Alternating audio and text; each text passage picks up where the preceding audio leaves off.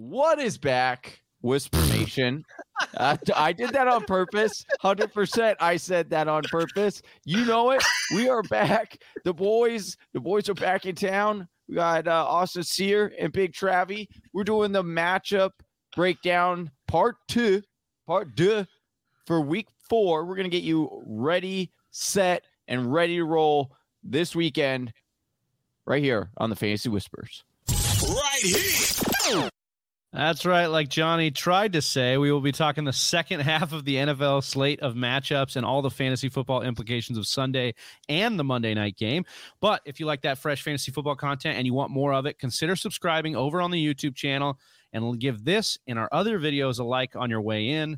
That being said, welcome in Whisper Nation. My name is Big Travie. You can find me on Twitter at Big Travie TFW. I am joined by the one and the only Johnny Game Time Hicks, who you can also find on Twitter at Johnny underscore Game Time. What's good, Johnny? What is back? Oh, dude, everything. Football is back. These games are back. Hey, fantasy stars are about to be back, and we're going to talk about it because we got some big name stars in this matchup breakdown, uh, second part that I'm excited to get into. I got some good facts, baby. We got another big name on the other mic, and that's Austin Sear, who you can find on Twitter at Austin underscore R underscore Sear. What is going on, Austin?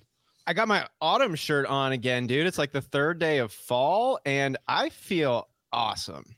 Yeah, dude, the weather's changing a little bit in LA. How's it doing out there in Phoenix, Johnny? Dude, it, it like it's getting real nice, Clark. Like uh, I'm really enjoying the dog walks now. Okay. Yeah, yeah, yeah. love, love, this. Love, love, this time of the year. You get to we get to crack open the back patio while watching some football. Get that nice little cross breeze in there. Oh, wonderful! It's like the equivalent of sticking one leg out of the covers at night. Yes, yes, hundred percent. Uh, a little warm, a little cold, all good. Gonna be Oh, breaking out that. those sweats real soon. Let's go, boys. Well, we're going to get into these matchups and see who's warm and who's cold within the matchups, who we like in these particular games on Sunday. But before we do, I want to talk a little bit about a question that is on my mind right now. So, looking at the top 12 at the running back position. It seems to be one of the most important positions in fantasy. When we're looking at it, we've got a few guys in there that were not drafted in that range to be your top 12 running back. There's exactly four of them. So, Johnny Austin, I'm going to ask you a question here, and I'm going to give you these four guys that are in there. And of those four guys that have not that are in the top 12 that were not drafted there, who's the most likely to remain and who is the most likely to fade out? So, contenders versus pretenders hmm. inside that top 12. Like- Austin, I'll start with you. Number three is D'Andre Swift. Number hmm. 7 is Kareem Hunt. Number nine is Cordarrelle Patterson, and sneaking into the top 12 at number 11 is Jamaal Williams. So, of these four guys, which is most likely to stay? Which is most likely to go? D'Andre Swift is the most likely halfback here to stay. He's got the talent. The role on the team is the only thing we were really wondering if he was going to hold on to. Now, Jamaal Williams has made an impression. It's why he's in that top 12 also, but J- D'Andre Swift is the talented back. He's the one who brings a real impact to the field. Jamaal Williams does his thing, but that thing I don't think is going to be remaining in the top 12. So I think Jamaal Williams is going to fade as this bad Detroit Lions offense continues to do its best. I just don't see Jamaal Williams staying in this position, but I like D'Andre Swift a lot. I like his talent, I like the opportunity, and I like how the game script is likely going to favor Swift's fantasy production. I like that. I, I could I could make a case for Kareem Hunt to be the one that stays in there just because of the offense, but I do agree with you that the talent is sup- supremely there with D'Andre Swift. Johnny, any differences in what Austin said there of the one that would stay and the one that would go with inside the top twelve? Where was D'Andre Swift? Number three. Oh yeah, I just wanted you to repeat that one more time because it was sweet hearing that. Uh, D'Andre Swift, no doubt, is going to be the guy who stays there. He, he's an RB one. Uh, I would also agree that uh, that I do think Mike or that I do think Williams ends up being uh, the guy that does end up falling out here of these three. That if I had to like bet on one, uh, simply because there are more and more uh, indications that Swift will be more and more involved in this offense. We had the coach come out again this morning and talk about how they want to get Swift the ball more uh, or the ball more, which is good news for Swift. But I do still think that Williams ends up being a decent flex play for you uh, if you either have bye weeks or if you need, uh, you know, a fill in due to some kind of injury or COVID. Uh, I do think he ends up being a, a decent flex. But I do like uh, the answers that my co-hosts uh, also said on this answer because none of them said D'Andre Swift. Well, Big Travie tried to. No, I don't think D'Andre Swift will fall out of the top 12. I do think he's the most likely. I do think there's a case that Kareem Hunt could be made as one of the more likely guys. I think he's definitely a second in that cluster of four. All right, let's move on to part two of the matchup show as promised. And our first game is the Miami Dolphins hosting the Indianapolis Colts. This is a 43 point over under. Miami favored by two at home here. And we have got a situation with this Carson Wentz double ankle sprain led Colts offense that really gives us a little bit of pause when trying to project the offense. But we can, you know, be curious and want to know more on Jonathan Taylor. And so, Austin, I'll kick it to you here because this is a game that Vegas projects to be a little bit closer, low scoring, should mean the running game stays involved. Is Jonathan Taylor set for more of an RB2 season this year? Is it more of an RB2 se- like play this week? And when can we start Hines? Is this a good game for it? yeah, so I think Jonathan Taylor's in a tough situation because of the quality of the team right now in Indianapolis. He's suffering because of that, and I think it's going to get worse at least for a little bit. Um, Jonathan Taylor right now is the number 19 halfback per Pro Football Focus's rushing grades, the head of Dalvin Cook, ahead of Austin Ekeler and Aaron Jones, but he's the running back number 29 in standard. This team really doesn't know who it is right now. They have quarterback questions, wide receiver questions. That really is going to hurt Jonathan Taylor. I see basically three possibilities for Jonathan Taylor the rest of the season. He either picks it up later on in the year, like he did last season, as the coaching staff wises up and starts feeding him heavy volume. Uh, he packs it up and goes with a business decision of sorts, kind of like we saw Ezekiel Elliott do last year. If this winless Indianapolis Colts team continues on that path, or the third option that I see is this kind of sad pedestrian path continues the rest of the season and your first round running back becomes a little bit touchdown dependent and falls back a little bit for you. So I, there there are three full possibilities all the way from him not completing the season, which I think makes sense from a business decision. I could also see him really getting it going like he did last year, or, or this could just keep it going. It's going to depend on the overall quality of the team. You asked me about Nyheim Hines, though, as well. And when am I going to start Hines? Um, definitely like if my normal flex got hurt and I had him rostered, but I'm curious to monitor Hines as the season progresses. His usage and production has always been volatile. Six catches last week, um, one catch week two, five week three, between three and 35 yards on the ground.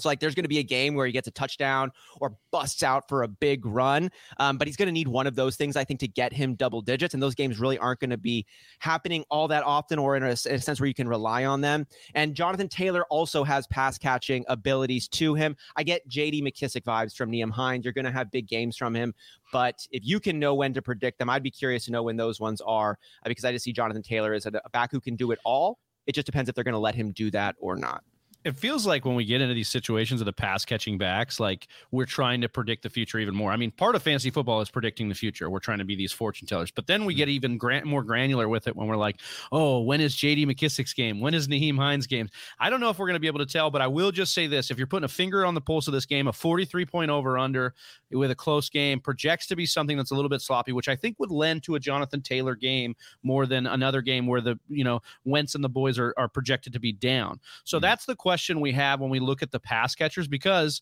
we look at Michael Pittman and he's been an absolute target monster. 27% of the targets uh, on the team right now in that market share, 24 targets over the last two weeks. He's averaging a healthy 13.6 yards per reception over the last two games. Unfortunately for Pittman and those guys that scooped him up or uh, had him as an off-season, you know, or a late, uh, uh, yeah, an off-season like stud that they were going to try and sleeper, you know, uh, into the year He's going to face Xavier Howard this week. Uh, that's PFF's number five cornerback. We're projecting him to go up against Xavier Howard 60% of his routes.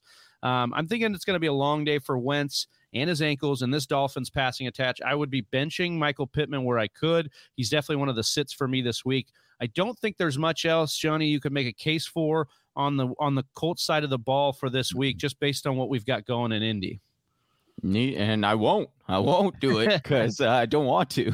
Uh, yeah, I, I'm I'm staying away from these guys. Okay, so then on the other side of the ball, we've got Miami, and so I will have you make a case here for uh, Gaskin, who has get had Salvon Ahmed worked in, had Malcolm Brown worked in, still is showing some great advanced metrics, but just has not got it going in this offense. Do you think Brissett's addition this week, a close game as we projected for JT, is a good time for Gaskin here? I do think he's a decent play for you this week. I think that he's a low end RB2 with upside. Indy giving up 18.2 fantasy points per game to opposing running backs. I want to ask you this because uh, Travi, in our notes, we had talked about, uh, or you know, we always give each other little indications of of what we like to talk about. And Big Travi in there trying to get a little sneaky, but oh, t- trade time to trade Gaskin. Are you are you out of your mind? I'm gonna. You I'm, can't I'm trade just trying to- Hey, I want to play a little game. All right, think you like could. Maybe you should. Hey, hey, we'll do a little. I like to play a little game. All right, you know, a little uh Halloween rendition. Okay, I'm gonna ask my co-host here. I want you guys to give me your answer. All right, be honest here.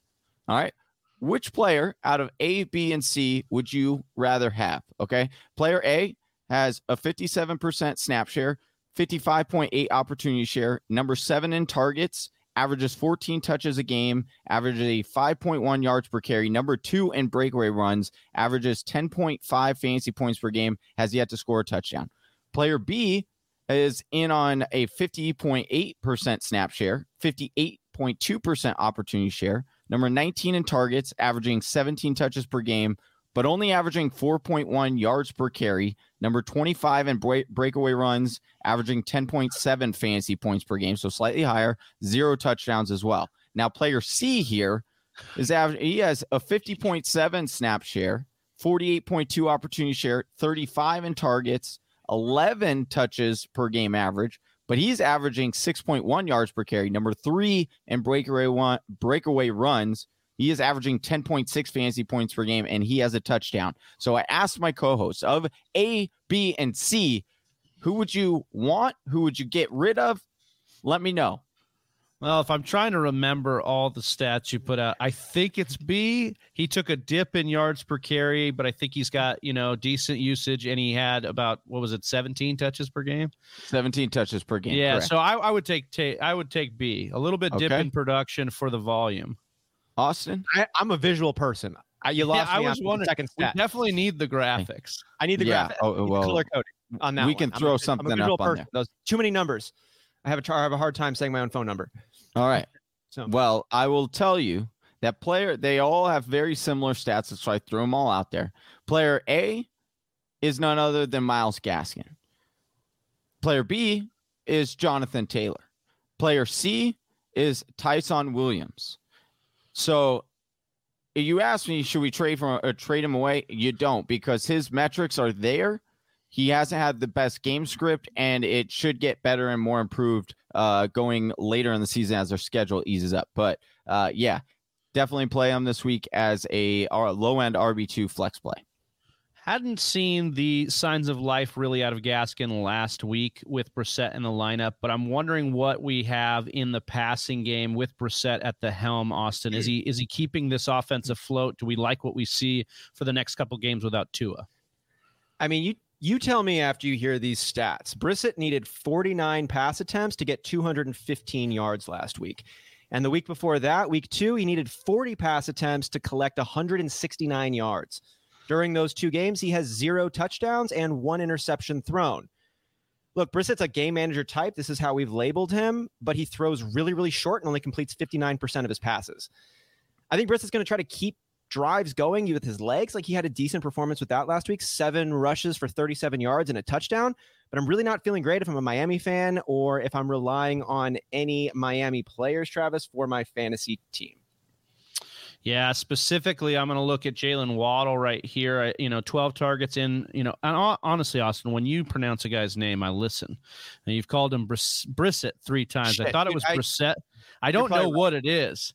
So I'm just trying to figure out if it is that or not. So we'll, we'll I'm gonna we'll look it up back. right we'll now research it. Yeah, yeah, for sure. While you do that, Austin, I want to talk about Jaylen Waddle. 12 targets in Jacoby's first full game, 4.83 yards per reception with Jacoby. This offense is con- you know condensed with Brissett at the helm. Additionally, Waddle will likely run around 41 snaps against Moore, who is a tough slot cornerback for Indy. So I'm actually fading Waddle in this matchup. And I talked with Johnny a little bit on YouTube on Thursday that I like Will Fuller the most of the wide receivers, but he's dealing with an ind- undisclosed injury. Only six targets. And once again, this offense brought really down only 20 yards.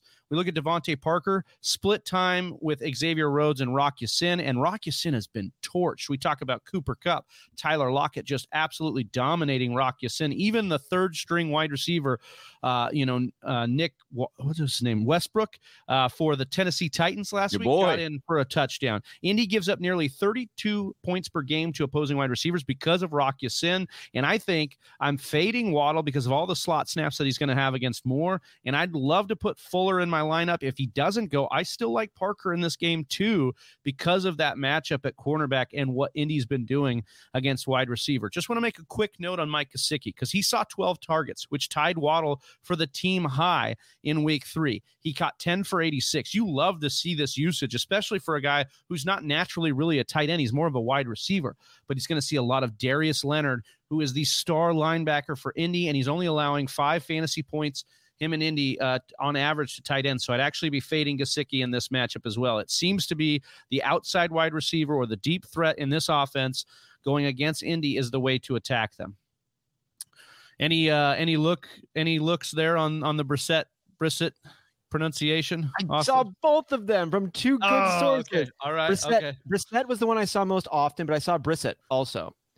So Brissett. We need to just get him on the show and ask him personally. Right, I know exactly. I love to hear him say it themselves, but The, Jacoby uh, Brissett, Brissett is what the I jury is still out. We'll figure it out, and we'll let you know next week, Whisper Nation. As we you move on, me on that one, Travi. I just wanted to figure out myself because I know we have Taylor, you know, Heinicke, who we have now, you know, we're going against the grain with the industry and pronouncing his name correct, especially by that little Google I. Translate.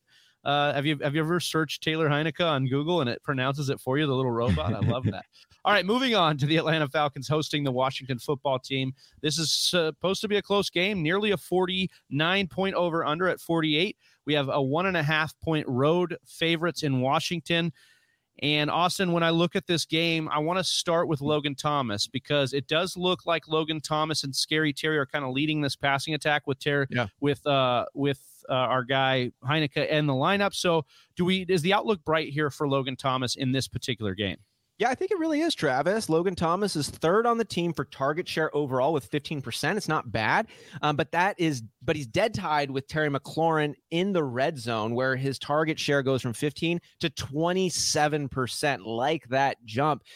He also leads the team with two touchdowns. Both of those came in the red zone. And the dude literally has not left the field. He has a 100% snap share in every single game thus far.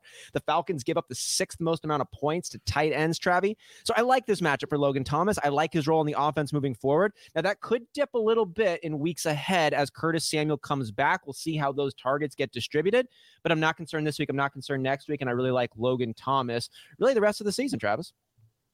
Yeah, I think that's a good uh, uh, good observation there because it's pretty much Terry McLaurin and the pass catchers, and then Logan Thomas. If you look at Terry McLaurin, Scary Terry dominating uh, the team market share, twenty seven percent. No other wide receiver has over eighteen percent. Uh, ninth highest graded wide receiver per Pro Football Focus. Only wide receiver on Washington Football Team to score a touchdown this year. It is undoubtedly his team. I have confidence in no other Washington football receiver at this time. We talked about Curtis Samuel. He's an interesting, sneaky ad. Uh, he returned to practice this week. We want to see what his usage is like. But look, Taylor Heinicke came out. I tagged you in this on Twitter, Austin. I don't know if you saw it, but Heinicke was wearing a shirt that had Scary Terry on it with a Jason mask over his face, basically Oh, really? repping his guy. Yeah, just I all over his guy. I love that stuff. When he's I'll- coming into practice wearing the dude's swag, I mean, basically saying like, "I'm your B. This is your team." You know, I'll I'll bend over for you, Terry. You're you're the guy. Take me. Did you, did you hear that uh, Scary Terry doesn't want to be he wants to be referred to as like F1 or uh, what was the other one I heard? But he doesn't McLaurin, like like, Scary. uh, McLaren. Well, I think he Yeah, might like he it if his doesn't- QB's wearing his scary Terry swag. I right now, know, 'cause I like it. I is think that's fantastic. That reminds. That's Did you hear like when. James Harden in the NBA hated his beard there for a little bit, but he's like, I, I, can't can't, shave it it. anymore. Oh my God, No, what a- like, it's, I, what it comes I- with now is worth it too much. But identity- now, yeah, the identity crisis that people have. I hate this part of mm. me, but it is it's so much me. Oh Bob Oh, man. Ross hated his afro. Yeah. He permed well, it. He hated it. Yeah, I'm Yeah. sure it was too much work. Yeah. Yeah. All right, Johnny, as we round out the Washington football team, we've got to talk about Gibson. Is he ready to rock in this matchup? Atlanta, a very good matchup here, and Gibson owners are just thirsty, really thirsty for some great production out of Gibson. Yeah, uh, Atlanta right now is in the bottom half in points allowed to the running back position. So not as great as it does look on paper. Um, you know, Atlanta's defense not most fantastic defense or, or looking at least. Um, we do want to mention that Atlanta has given up two rushing touchdowns so far this season. So I do think that Gibson has a shot to get in the end zone in this game. You're looking at Gibson versus JD and uh, JD McKissic. I know there's a little bit of concern there. Some people might be trying to fade off, but Gibson, 73% opportunity share, 10th in rushing yards right now, 12th in receiving yards uh, for running backs. He's had only three red zone touches so far and one touchdown. We did talk about the touchdown regression coming into the season and how that could potentially be a concern, but I do think he gets somewhat right in this game. I do think that uh, better days are ahead. And just McKissic, uh, talking about like when do we know when to play him and when not to. Uh, this is one of those games. It doesn't really seem like it would be a McKissic game. Only 23% of the opportunity shares and uh, it, it, doesn't seem like they'll really, really need to put him in the game uh, in order to win this game. Austin, after week one, there was this growing whisper among the backfield in Atlanta whisper. that Cordarrelle Patterson was being more involved. And then in week two, this whisper became a little bit louder. And then in week three, we have somebody just aptly naming him uh, the fantasy glitch in Cordarrelle Patterson. But I yeah. wanted to, I wanted to assign you the task of looking at this backfield, Austin, and and giving us a breakdown because now Patterson is a guy that's averaging a lot of points per touch, a lot of points per snap in fantasy football. But you know, still Mike Davis exists in this offense, and it's offense we're not really keen to like invest in right now. Yeah, right. It's a crazy looking stat. It's a crazy way it's been broken down, and this Atlanta halfback situation has unfolded to start the year. Man, we had Mike Davis, who was that like mid round selection. That was who's the competition behind him, and then it became quickly that uh, Patterson was the competition behind him, and it's more of a dual effort that they're running over there because they kind of are handling different sides of the offense. But I wanted to take a second here and look at the whole thing from a top level. Mike Davis, who we're really starting to fade, and we're starting to get excited excited about Patterson here for valid reasons. Uh, Mike Davis leads the two in carries, red zone rush attempts, targets, receptions, target percentage, snap percentage, and rushing yards. And Mike dominates Cordarrelle's in Pro Football Focus's rushing grade as the 12th overall running back compared to Patterson's 49th position. Yet Mike Davis is the 23rd ranked halfback in PPR, and Cordarrelle Patterson is the number nine. A lot of discrepancy. Here's the thing that sounds like a lot between number nine and number 23, but it's only 14 points right now through three weeks. Patterson has both touchdowns despite receiving less opportunity. Cordarrelle Patterson also has 85 more receiving yards through the first three weeks. Mike Davis has not ran or received poorly, though. Uh, so I think these two will even out a little bit as the season progresses. I don't love this matchup, though, going up against Washington football team, who has led up the eighth fewest points to opposing running backs. With that said, I think it will be close, and I'm more than okay with flexing either of these running backs this week, Travis.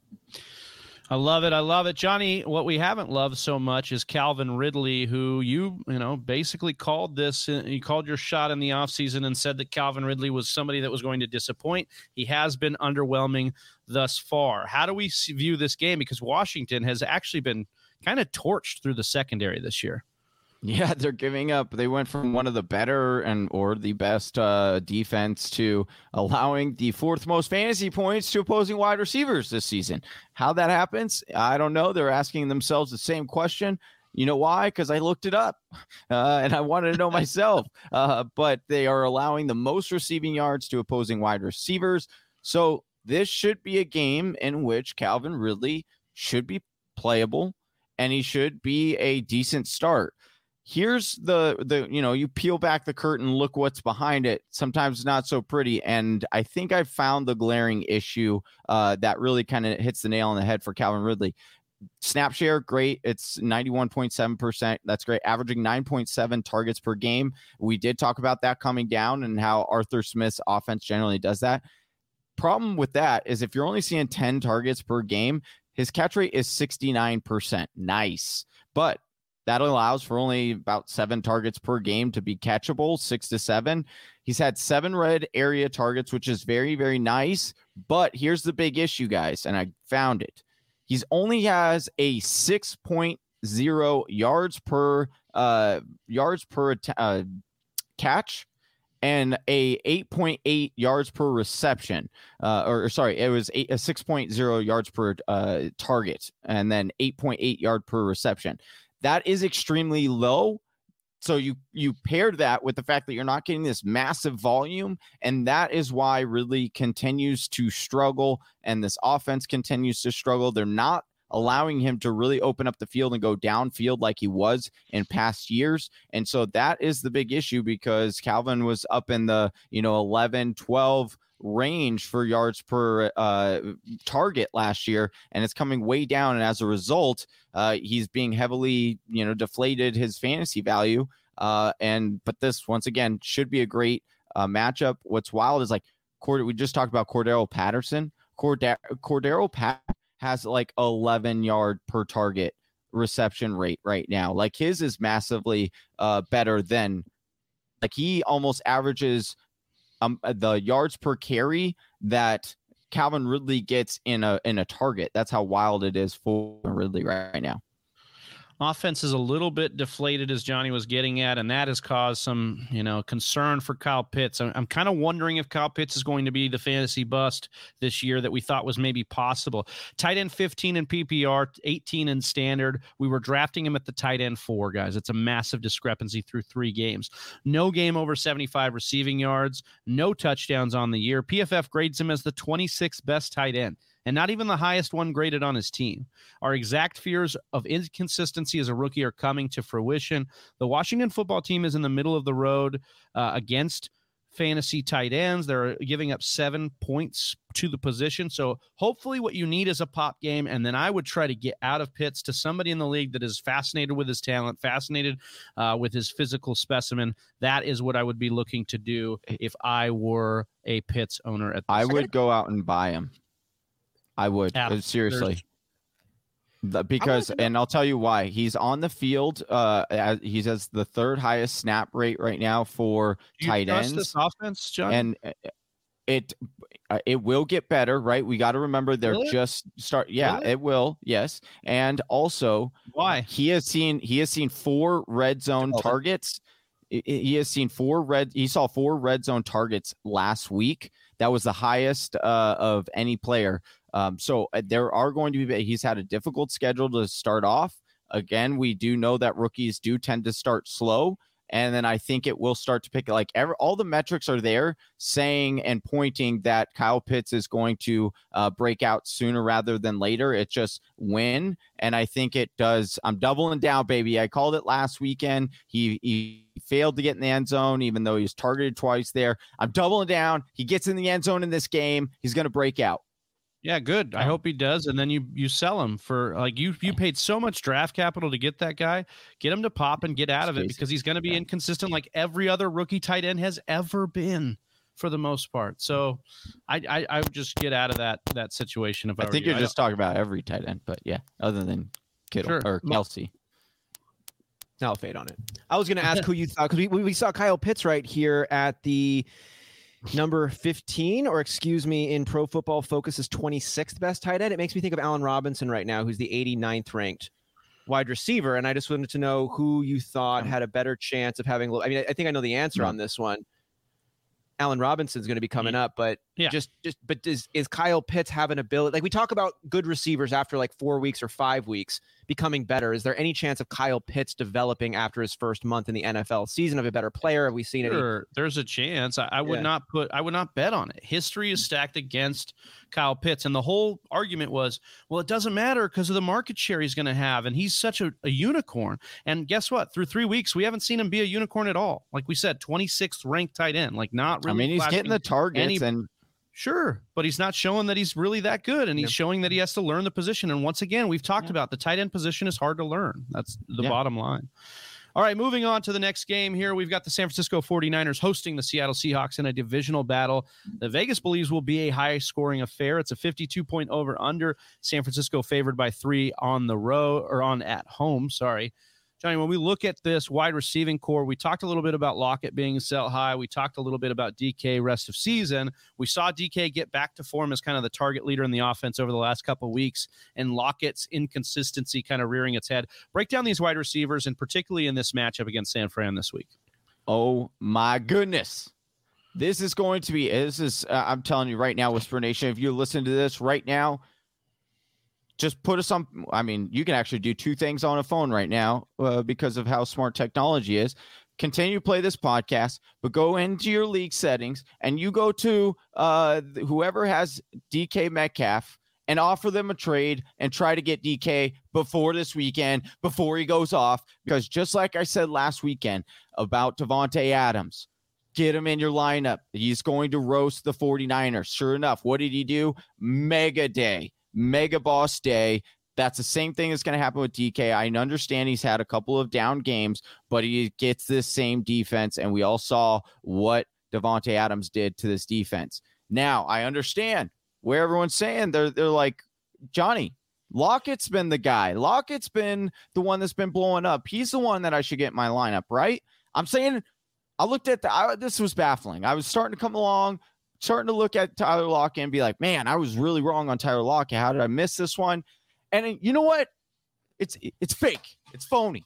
It's all a lie. It's all a lie. You need to go out and you try to trade Tyler Lockett away right now. Check this out 25% target rate. That's healthy. That's great. That seems fantastic. Third in fantasy points per game. Terrific. Even better. Three receiving touchdowns. Oh, this is this is like looking and unveiling like more and more gold fifth in, in, in yards per target with 15.5.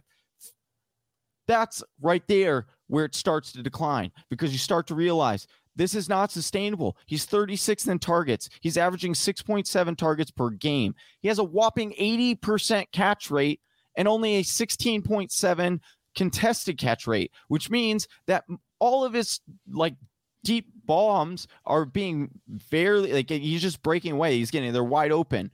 So he, he's not having to really, you know, uh, as far as like work for the contested catches. So I don't think that continues. I think teams will start to uh, draw the safeties back a little bit more. And as a result, you'll start to see Tyler Lockett be a little bit more inconsistent, like he's shown. And I think that this is one of those games we've seen San Francisco 49ers defense. They do very well against that second wide receiver. They allow a lot of fantasy points to that number one wide receiver. So, uh, DK in your lineup. I'd try to trade Lockett right now before he has a dud game. Inconsistencies with Lockett, but ultra consistency out of Chris Carson and the running back position here, Austin, because he just seems to be the only motor for them, and they seem set on pounding the rock with Chris Carson. Yeah, he's the only running running back over there in Seattle right now. 12 rush attempts in week three doesn't sound like a great load, but compared to second best two total carries by Alex Collins, you're feeling secure in holding the only real running back there in Seattle. He's a back end one, and barring health, that should continue the rest of the season. And don't look now, but the San Francisco 49ers, who the Seattle Seahawks are going to play this week, have given up the eighth most amount of points to running backs. I feel really nice about rolling him out in week four in a game that Vegas expects Seattle to win, meaning game flow should continue to work there in Chris Carson's favor. But that's the only thing that's kept him off the field up till this point. Yeah, San Francisco actually looking one. a little bit more overrated coming into yeah. this year at yeah. defense. They're kind of uh, they've they've shown some holes over the last couple weeks. One of those will be against the quarterback position. I think Russell Wilson. You know, you look at this, only five teams give up more points per games to the QB than San Francisco. That includes the fourth most rushing yards per game to opposing running backs or opposing quarterbacks, which is going to be a nice, uh, hopefully, spike week for Russell Wilson. He averages 25 points per game over his last four versus San Fran. So looking like after that 18 point uh, game, he could maybe have a bounce back spot here. When we look at the backfield at San Francisco, Austin, we know this is a great matchup based on what Derrick Henry, Dalvin, or I'm sorry, Alexander Mattison was able to do over the last couple weeks against Minnesota or against Seattle. But uh, just like me running through these names, there's a lot of names in that backfield that we've got to talk about. Which one can we trust, if any, suiting up uh, for San Francisco against Seattle? This week, I'm personally not trusting any of the halfbacks over there in San Francisco. It's tough to trust them when the entire f- catalog of running backs is operational. Right now, they're coming back from injuries. Here's what we saw last week Trey Sermon got all of the rushing work, but didn't really blow anyone away with his 10 carries for 31 yards. Um, the fullback, Kyle Juszczyk, had a greater target share. And if Mitchell's out, Sermon is the dude. We know that, but Mitchell is getting work in at practice this week. But I almost kind of hate how this is shaping up, Travis. It's I'm not surprised if they end up bringing a 75% Elijah Mitchell back onto the field, bringing him in uh, where he really can't carry the load in a way that he typically would. I think you're going to see the fullback staying involved. I think you're going to see Trey Sermon staying involved. I would try to have a wait and see approach on this one. If you can bench one of your San Francisco running backs, put in another, maybe a flex option that you don't love as much if everything was normal, but wait and see right now on the San Francisco backfield. We'll see how Mitchell's doing. We'll see how Sermon is being viewed in Kyle Shanahan's eyes. And I think you'll get a lot of clarity. Well, I'm, I'm trying to be optimistic here, honestly. I think you're going to probably need two weeks of, of witnessing the San Francisco backfield to know what's what because Elijah Mitchell, even if he does come back, he's not going to be 100%. Trey Sermon's going to keep getting work because he was drafted as a running back by the San Francisco 49ers, but he didn't look good. I think you need two more weeks to see what's really going on, both with health, both with game plan, and both with overall production from these rookie running you, backs. You don't think there's any kind of, you know, and this may be a little bit biased because I do have shares of Mitchell here, but you don't think there's any world because of how good that matchup is, because we've seen just teams gash Seattle where if Mitchell and Sermon come back, or even if Mitchell sits, that Sermon is the right start here because of the matchup.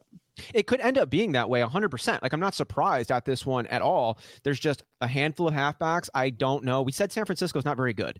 You know what I mean? This could tilt I don't understand San Francisco right now enough to be able to confidently say which halfback I think we should right. be wheeling out. This team could go ahead and get pass heavy, you know, in a weird way. Yeah. Kittle is looking better. Aiyuk is looking better. Deebo Samuel is off to his best start right now. Trey Lance is getting more action. They have they have a they're they're playing multiple quarterbacks right now. They're playing multiple halfbacks. Aiyuk is in this weird relationship conversation with his head coach. Like I just don't have enough my roots aren't deep enough in this team yet. We haven't seen enough of a consistent sample size for me to really give you a take with weight. I could I could say here's who my flyer is, here's my lotto ticket is on this one, but I would I would really try to just wait and see on this one. Now, if I didn't have that luxury and Mitchell's in, I'm starting Mitchell. Um, if Mitchell's out, I'm enjoying starting Sermon, but I would still like to wait and see, especially if we have both of those halfbacks active for Sunday. I think that's the right call. And based on where you probably took these guys off the waiver or late in your draft, you're able to do that because you'll probably have some flexibility if you went RB robust. Johnny, speaking of that relationship weird situation with Aiyuk, he's starting to warm up. And so, how do we feel about Aiyuk in this matchup? Should be a high scoring game. Can we trust starting Brandon Aiyuk? Yeah, he continues to get more and more snaps coming off either, you know, w- the rumors of what's going on, or, you know, there was also, he was dealing with a hamstring injury. So it could also be uh, that as a factor. Didn't see a whole lot of targets for Aiyuk, only six, but what you did like was three of those were red zone targets. They're looking for him in the red area. You do like that, but he only had 44 air yards. Seattle giving up 171 receiving yards a game. So I do think Aiyuk is a, you know, a flex wide receiver three this week. Seattle giving up the 11th most fantasy points to opposing wide receivers and they have allowed four passing touchdowns on the season. So I do think that Aiyuk can be played this week. Deebo Samuel is a concern for me because, uh, and shout to Travis, talked about how Deebo was a uh, trade a trade high uh, or sell high right now uh, player. You saw 10 targets in the last game, played 90.8% of snaps. But once again, when Aiyuk is in this lineup, it shows how much Deebo struggles. Even though he gets the targets, it's like much closer to the line of scrimmage. There are like a lot of screens. So you're kind of hoping he breaks it and then takes it to the house, which is something that I don't like to uh, rely on in my lineup. So uh, I would uh, not necessarily play Deebo this week if I could uh, help it, but I think they're both wide receiver three, and there is some upside if one goes down or if uh, I do ultimately think it's Brandon Aiyuk that ends up scoring more in this game. We got uh, George Kittle to talk about quickly here. First double digit game of 2021 in PPR scoring last week. Saw more than five targets for the first time all year. Will face a bottom 10 fantasy tight end matchup in two of his next three. I think this is the time to build the case for Kittle.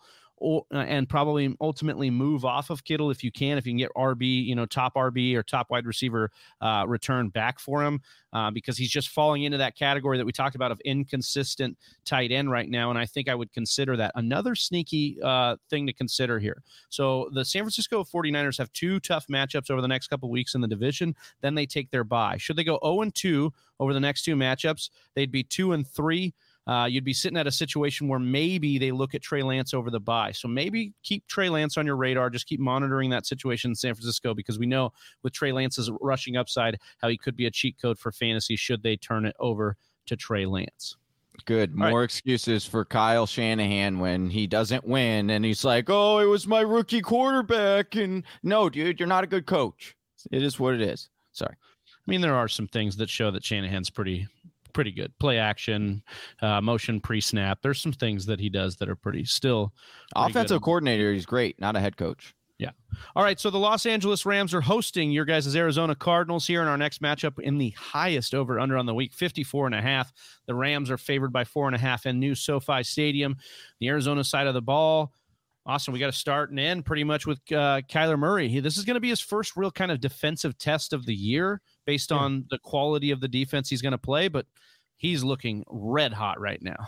Yeah, Kyler's looking really red hot. And for me to provide an analysis on this matchup, I went ahead and just did a little deeper dive there on the Los Angeles Rams defensive unit and saw if their strengths were going to pair up well with Kyler Murray's weaknesses. Spoiler alert, I think Kyler Murray is going to be just fine this week, Travis. And here's why the Rams have let up the eighth most amount of passing yards this season. They've only let up two passing touchdowns, though. So that's a little bit of where that defensive prowess reputation, at least, is coming from, as they are statted as the 11th best passing defense, despite letting up the eighth most amount of yards. So Kyler Murray shouldn't have a problem throwing to a gaggle of his receivers. The Rams now are tied for seventh in sacks. They get after the quarterback pretty well. But Kyler's been pretty fine under pressure, Travis. He's statting as the 11th best QB under pressure. And this is ahead of Matt Stafford, Dak Prescott, and Derek Carr. They also do a good job of limiting rush yards. The Rams do that is. They're top 10 in that category. But seventh in rushing touchdowns allowed. Um, so I think that you got another chance there to see Kyler Murray get into the end zone from that side. You know, and this is a tall line at 54 and a half points. And given Kyler's unique ability to pass the ball, to run the ball, I think he's going to be fine. I think he's going to find weaknesses in this defense when they load up either on the pass coverage, and then he'll have an ability to run, or they'll go ahead and put in a blitz, and then he'll go ahead and drop it off to one of his playmakers. Um, this could be a lower output day, but I'd really keep him in my lineup with total confidence. And I don't even know if it really will be a lower output day. I feel fine about Kyler in this matchup. I think he could even have a prove it. It's a huge game. It's going to be a game of the week. And I think Kyler's going to want to show up and show out and show people what he can do you know, oftentimes we are afraid of the Rams in a lot of these last couple years in the matchups, but we found when they face pretty top tier offenses, they're still going to give up points to those offenses. I mean, they're situationally really good, but Kyler Murray is a guy who's taken a step. You can see it as a passer, and I'm just really excited to see what this offense does against this litmus test against LA. LA riding high after the Tampa Bay victory could be an opportunity for Arizona to catch LA here on the road. When we look at the backfield situation for the Cardinals, um, it's it's been a little bit up and down for both of them, but they've had their spots. We look at Chase Edmonds, legit PPR RB two. He averages five catches and 40 receiving yards per game. He's also efficient on the ground, over four yards per carries. Got double digit carries in two of three games. Then we look at James Conner. He's going to vulture touchdowns. He's going to see about nine to 12 touches per game. He's going to be touchdown dependent though, especially um, you know, in PPR scoring, he's not really that great, but he is a standard scoring desperation flex for me. This would not be the matchup I'm going to be rolling out Conner here in, but you know, you look at the Rams, they've been stout against enemy running backs, only giving up 15.5 points per game. Could see some RB3 comfortability with Chase, though, in this one. We saw Gio Bernard just last week 10 targets, 51 yards, and a touchdown to that running back and the pass catching is there for Edmonds. So I think that Edmonds is on the flex radar, but I would be fading Conner hard here. Johnny, when we look at the wide receivers for the Cardinals, there's so many of them and maybe so little time on the field. How do we figure out what's going on with the wide receivers and which ones we can comfortably roll out each and every week? So DeAndre Hopkins, you're gonna just you're just he's a start. He's an auto start no matter what the matchup is. Ramsey, he's owned in the past. He knows his number. Uh, it's on speed dial, not number one, but it, it's top five. You know, uh, and so you're gonna have him in there. temper your expectations just a little bit though, because it is Ramsey, right? Rams allowing the fourth fewest fantasy points to opposing wide receivers this season only allowing one receiving touchdown so far this season. And like my co host said, uh, the Rams are allowing the ninth most receiving yards to wide receivers. So you can kind of, it's like that whole bend but don't break kind of thing. So what am I looking at exactly when I'm starting all, you know, looking at all these wide receivers or w- which ones do I go with? Well, AJ Green, I think you rule him out in this game. He's only seeing t- six targets a game. He does have the high, high upside for yardage because he does do the, uh, you know, the long routes, but uh, it generally, it's that's too fluky for me. I would sit AJ Rondale Moore and Christian Kirk become a little bit more interesting to me, specifically in this game. Christian Kirk doing a really good job in the slot. He's expected to get six to eight touch, uh, touches in this game. Uh, you can attack this defense with that slot position or the tight end. Cardinals don't have, you know, Maxx Williams is there with two X's, we like to say. Uh, uh, he should see a slight tick in uh in in reception in this game, but I would expect them to hold him in to block a little bit more, which is why I do believe Rondale Moore is one of those sneaky starts this week.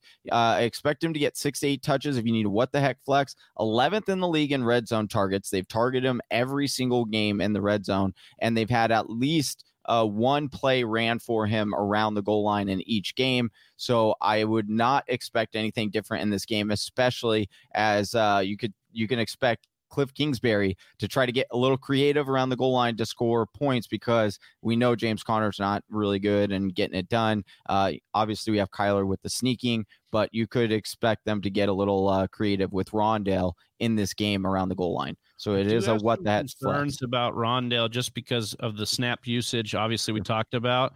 Uh, I will say Christian Kirk, number one in PFF, I believe, wide receiver ranking this year. He's really showing up for them after a, a couple down years. I'm a, I'm hesitant to put a bunch of love in Kirk because he's broken my heart of so many years, but uh, it's something to note there. On the Ram side of the ball. Um, we start with Matt Stafford, who's the number nine graded passer through three weeks for PFF, two games over 30 points, no game under 20 this year. Could be a tough test for Stafford. They've only, you know, Arizona only allowing 15 fantasy points per game to the quarterback. That includes games against Kirk Cousins and Ryan Tannehill. Vegas sees this as a highest scoring game, though, and I'm rolling Stafford out there, and that's partly because of Cooper Kupp, who has been so dominant for him. But Austin, I think the bigger question is Woods and this and the rest of the pass catchers in the offense because we know you know Kupp is that auto start, but we're kind of trying to figure out. DeSean Jackson made the yep. waiver column this week. We've got craziness going on in those. You picked him up. You picked him up. No He's way. like the definition of a what the heck flex. He always kind of has been for right. me. And right now, I think DeSean Jackson looks to have some real rapport with Matt Stafford. Um, we're going to talk a little bit about Cooper Kupp as we talk about Robert Woods here because the main reason that Robert Woods is not doing so well is because of Cooper Kupp. And I just don't think that's going to slow down this season. And really, why would it? The Rams are winning games. They're winning games in impressive fashion. Stafford is atop the MVP boards. And Robert Woods has become a clear number two on that team. Now, in 2019, Robert Woods did start even slower and finished as the wide receiver 14 that year. So you're saying, well, maybe there's some hope. But his snap percentage was never below 95% that entire season. And we're just seeing a more distributed wide receiver two role for the Rams in 2021. Robert Woods is averaging an 88% snap share right now, 95%. He never dipped below that last season. Now, I do like his 20% market share, Travis, but that's 15 points lower than Cooper Kupp's 35%. Woods' share does go up in the red zone a little bit to 23% but so does Cooper Kupp's to 41%. Last season, Robert Woods led the squad in red zone targets share and overall target share. And he is so far behind Cooper Kupp now that that is the direct cause. We are literally seeing Robert Woods pour from his cup into Cooper Kupp's cup and Cooper Kupp is drinking that down and scoring points, and the Rams are winning games. So I just do not see a reason why this formula would slow down for them. And we've also then, as you mentioned, got DeSean Jackson, and we got Van Jefferson, who there is number three on the team in snap percentage. The offense is working. Why would you tweak it? I think it's a fair point, and I love the Cooper Kupp Cup. You know, Yeah. we're gonna have to make that a, that a Kupp Cup. thing here. But uh, Johnny, when we talk about the formula for the wide receivers, I want to know the formula for the running backs because we saw in a tough matchup, Sony Michel get a lot of carries. We saw Austin's boy Jake Funk get the ceremonial first carry. Uh, but other than that, I mean Henderson trying to get back into the mix. What can we project here against Arizona's defense? Yeah, Henderson might be back in time for this game. Continue to monitor the situation uh, up until Sunday. But even if he does give it a go, I don't expect him to get much playing time because, again, he's coming back uh, from rib cartilage. Uh, that very painful uh, injury right there. And then you, like you said, you saw what Sony did 35.9% snap share, which is not fantastic. It's not uh, the amount that you would certainly like to see. However, 29.3% opportunity share. So that means when he was in the game, they were heavily using him, they were heavily utilizing him. He had 22 total touches against a stout Tampa Bay front seven uh, and still averaged 3.7 yards. To me, it's only a matter of time before Sony fully takes over this uh, as the lead dog uh, in this backfield because he just it's it's only until he learns this playbook, uh, you know, fully that I think they'll transition over to him. But uh, Henderson, we'll see if he ends up giving it a go. If he does, then I would slightly pull back Sony. But again, if I, I'm hoping uh, if I have Sony that uh, Henderson sits once more because I do think he'll get around that 22 touches, 20 to 22 touches in this game. Do you guys Well, agree I- with me at all that that we want that funk? Got to have No. that funk. No, no. Okay, I couldn't help myself. Austin is holding on to the funk dream. Funk I know. Got to have I- that funk. Yeah. Yeah, It does. It is something to note that you know he's just a couple injuries away from maybe some sort of uh, situation there. So keep him on your deeper league radars for now.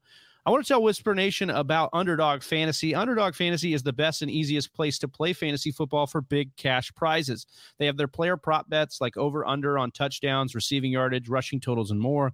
They also have pick'ems and rivals. You can also draft your very own team for one week only. So if your 0 and 3 teams are really getting you down, go to Underdog Fantasy or download the app. They're going to give you $10 when you use the promo code TFW. That is underdogfantasy.com or download the app and use the promo code TFW for 10 bucks of free money. Once again, TFW for $10. All right, my Green Bay Packers, Austin's Green Bay Packers hosting the Pittsburgh Steelers in our next game, 45 point over under, and Green Bay favored by seven at home.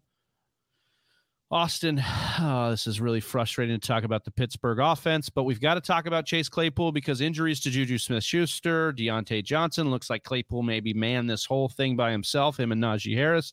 But there are some real concerns with Big Ben. How are we looking at Chase Claypool with Big Ben against Jaire Alexander? Is this a spot we can even trust him based on just volume? I like him on volume. I'm concerned about Jaire Alexander. That that is a concerning piece. Um, but outside of that, opportunity is king, and I think Chase Claypool is going to get some more of what he got in Week Three. Travi, he had 15 targets last week, nine catches, 96 yards. I like that. Juju just does not look to ever return to that early career form. He has got his role, and it's not a world beater for your fantasy squad, unfortunately, which makes me like Chase a lot in this game simply from an opportunity standpoint alone. He's really the only wide receiver of his stature, and he's done fine thus far. Week four, I think, looks a little bit more of the same, albeit for that defensive challenge. But no other wide receiver had even half the targets that Jamar, that um uh, Chase had in week three. James Washington had five. Juju had four. I just think they're going to go down. I think that Pittsburgh's going to be forced to throw. I think Chase Claypool is just a tall guy that you're going to give a shot to, and he could just pull one down. It's one of those things where it's like it could be great defense, but some better offense from a taller player just ends up pulling a play in. And I think there's enough opportunity where a play like that is something you can kind of bank on a little bit for this season. There's no one behind him, and it should work game flow wise. Yeah, Does when we Diontae look at play in this game? You guys think? Yeah, I I don't think so. I don't, but maybe. I mean, if they're desperate to bring him back, I could see it. But I haven't. If he read did, that would change it for me. But yeah. I think. I mean, if, it, would you go with Diontae over Chase if if Diontae played? not this week. No, I think that's why. Like if they if Diontae You want plays, Diontae then to play, so he'll take for- Jaire, and then you could get that- Chase. Yeah, I yeah. think that is probably the right call there. Uh, when we look at Diontae out, um, we saw Najee Harris as the number one team pass option um, because that's probably about as far as Ben Roethlisberger can throw. Uh, he leads all running backs in targets thanks to 19 in week three. I thought this was a typo. I had to look this up again and again.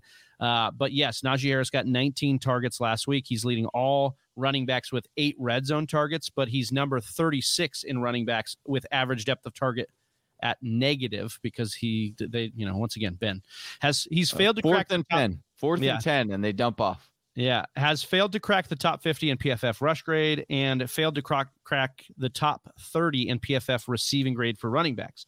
He's barely barely averaging 3 yards per carry. But again, as Austin kind of said, volume is king. It doesn't really matter because his volume has ballooned him to the RB 15 in standard and the RB 6 in PPR. He's going to face a Green Bay team that has allowed the seventh most catches to the running back position per game. And we know Green Bay has played better against the run this year, but I don't trust Pittsburgh to not do anything but line it up and run it down their throat this week. And I don't think it's going to equate to a ton of points, but it will be enough that you have to keep Najee in your lineup. Again, I was trying to tell you a couple weeks ago that you know look for Najee to have a portfolio you can build and then try and get out of because that's the that's the problem. You're just not going to get the first round value from him. So if you can try and trade him on volume alone, I think that's not a bad deal to do. On the Green Bay side of the football, um, I wanted to take a look at Rodgers' regression because we talked about this team being very efficient last year and maybe too efficient. Um, and then this year, Rodgers kind of taking a bit of a step back just based on what this team needs out of him. He's the QB 26 on the year. He's got finishes of QB 31, QB 5, and QB 15 over the last three weeks.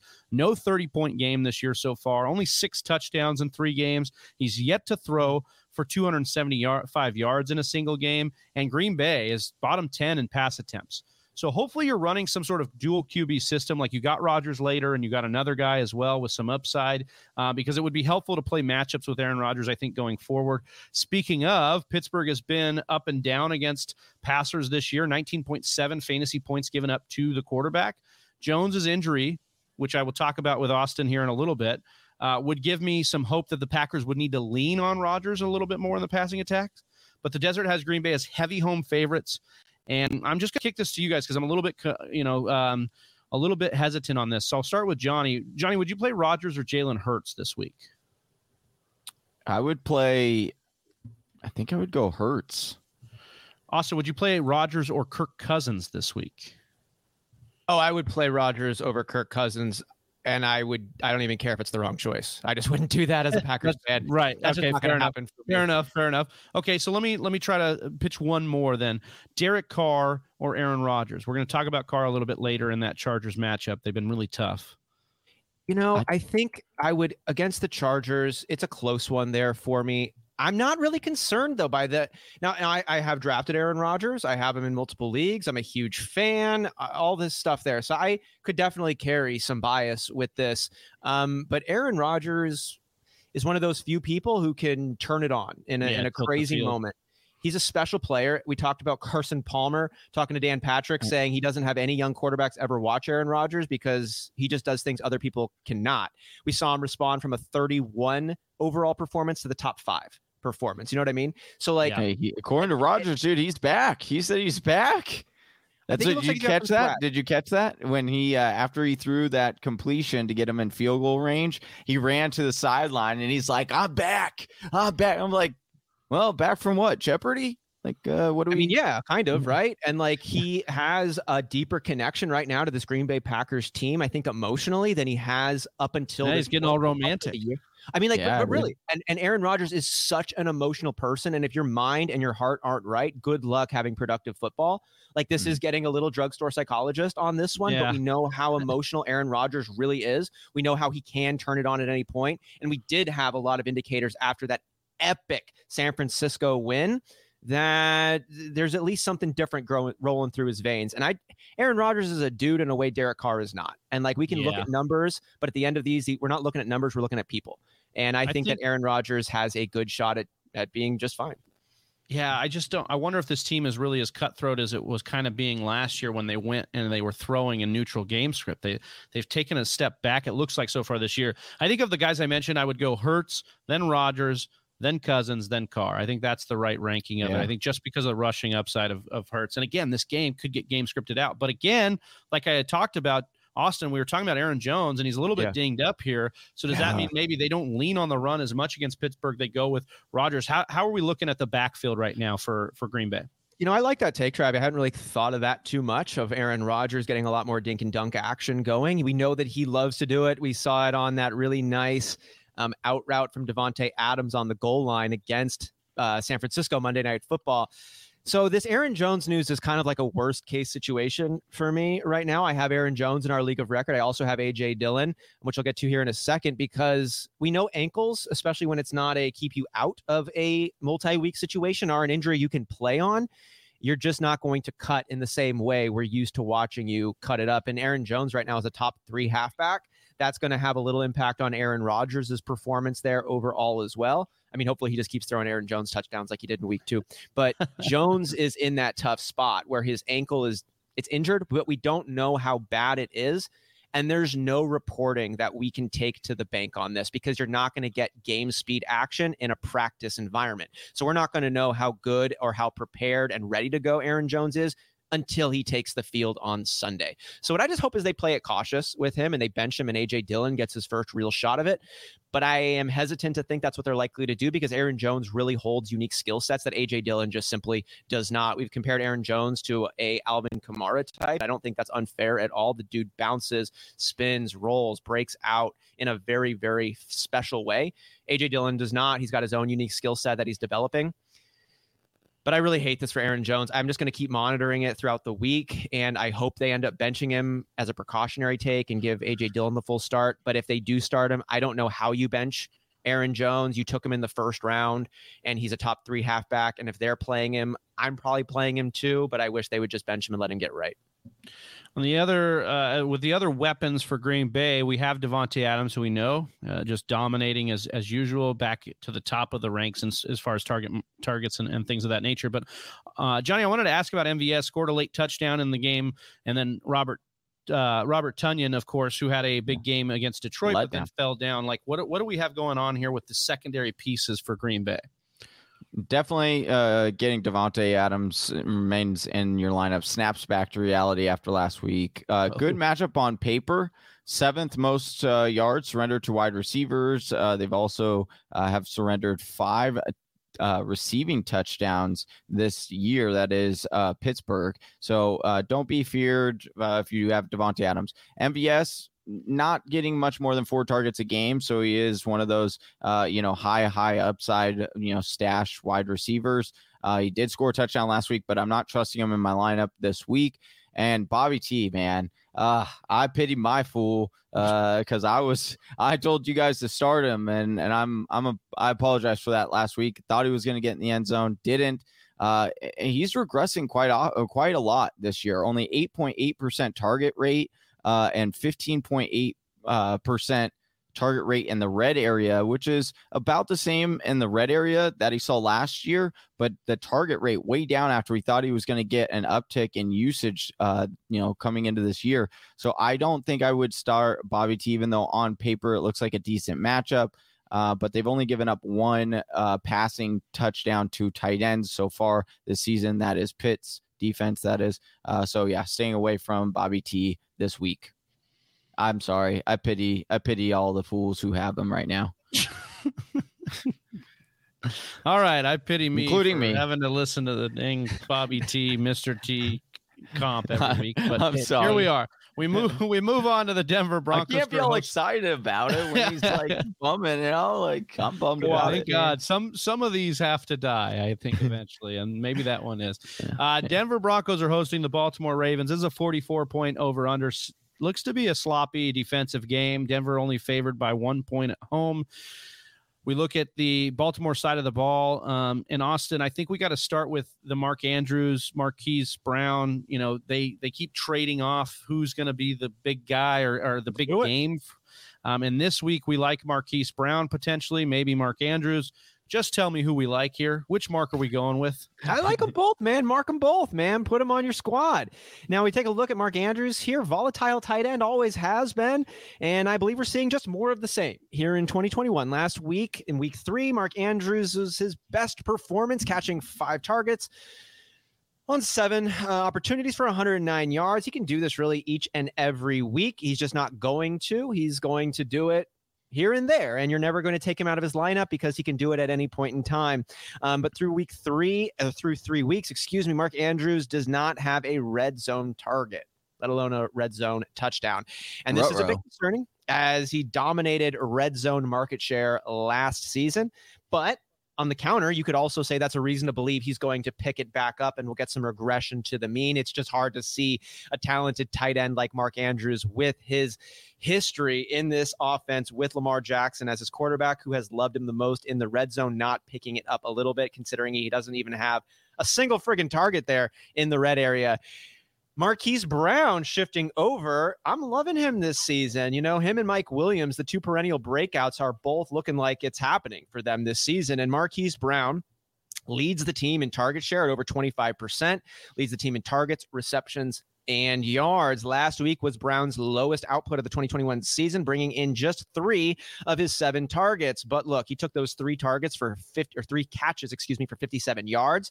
And we all saw those back to back deep ass touchdown drops, which if he had caught one or the other would have completely changed uh, the narrative that we're talking about right now through the first three weeks. We would be asking, is Marquise Brown a legitimate wide receiver one option if he had pulled in one of those targets? And then we're talking about his volatility. I love the target share. I love the opportunity. He's going to drop some passes maybe, but nobody else can do what he can do. So there's not like, we're not going to put Sammy Watkins in the Marquise Brown role. We're not going to put Mark Andrews in the Marquise Brown role. It's not going to happen. Marquise Brown is going to get to keep falling forward and progressing into what I think is going to be a nice, solid tight end for the Ravens and for your fantasy team. Let me let me ask you because I uh, we have been on the Mark uh, or Marquise Brown bandwagon, and we do think it is the same. I do like the call this week. Do you with Bateman coming back? Are you concerned? Are you trying to sell high on Brown after he after this week? Or are you uh, holding tight and you think that that's going to? It doesn't matter that Bateman's coming back and. I'll give you I'll give you the similar answer that I give on a lot of these kinds of questions. I would try to sell him at a premium price because that's selling him at what he could be. And if he is, well, you already got fair value then for that exchange. If he's doesn't, if he and if he dips below, then you came out way ahead but I have no problem just holding on to Marquise Brown. I'm going to enjoy that value all season long, take the skies, take the dips, and just enjoy myself a back end wide receiver one, high end wide receiver two with major upside. Yeah, if I can deal someone for a premium price, I would do that. I would do that for Derrick Henry. You know what I mean? I think, anybody, I, I think anybody would yeah, for, for a sure. premium price, but I don't. I'm just saying, like, would you? Would you do? I don't think this is a mirage. I don't think it's a mirage. I no, think the bottom know, is going to stay Brown, with Marquise. Marquise Brown reminds me of like a poor man's Will Fuller. This is a guy who can win yeah. every single week. He's going to dominate his team's target market share, and he is just going to be like, look at Lamar is actually progressing as a passer. Yeah, I know people don't want to look at it, but he has been. I mean, he hit him on the hands in all three of those. So let's continue to watch Marquise Brown do what he does. And like the Valley's look like they may not be on Lamar anymore. They're going to be more on Marquise Brown, and that's something we can maybe look at. But Marquise Brown is a player that I, I, would be definitely heavily invested in. Lamar Jackson, this is a tough matchup for both Marquise and Lamar Jackson. But if we look at Lamar, you know, leading the league NFL in yards per completion and yards per rushing attempt, even in a game where he fumbled and threw a pick. We saw Marquise Brown drop those. He got 19 fantasy points against Detroit. Uh, no game under 55 rushing yards in five straight now, 19 or more fantasy points in six of his last eight. This is a tough test. Denver allowing the fewest points per game to QBs. They also have played QBs like Trevor Lawrence, Zach Wilson, and, and Daniel Jones. Uh, you are starting Lamar no matter what, but I just wanted to say this is a tough spot Part of that is because they don't really have an established running game right now, Johnny. And we thought we were going to get something out of Ty'Son Williams, but now it's everybody and their mom that's running for the Baltimore Ravens. How do you feel about the backfield going up against Denver? I mean, is it really that different than what was projected or supposed to be uh, for the this Baltimore Ravens backfield to start the season? And the answer, like uh, when you look at it analytically, is no. It's not any different. This is what we should have been expecting from Gus and Dobbins because that's the reality of what Ty'Son and uh, Latavius Murray are doing.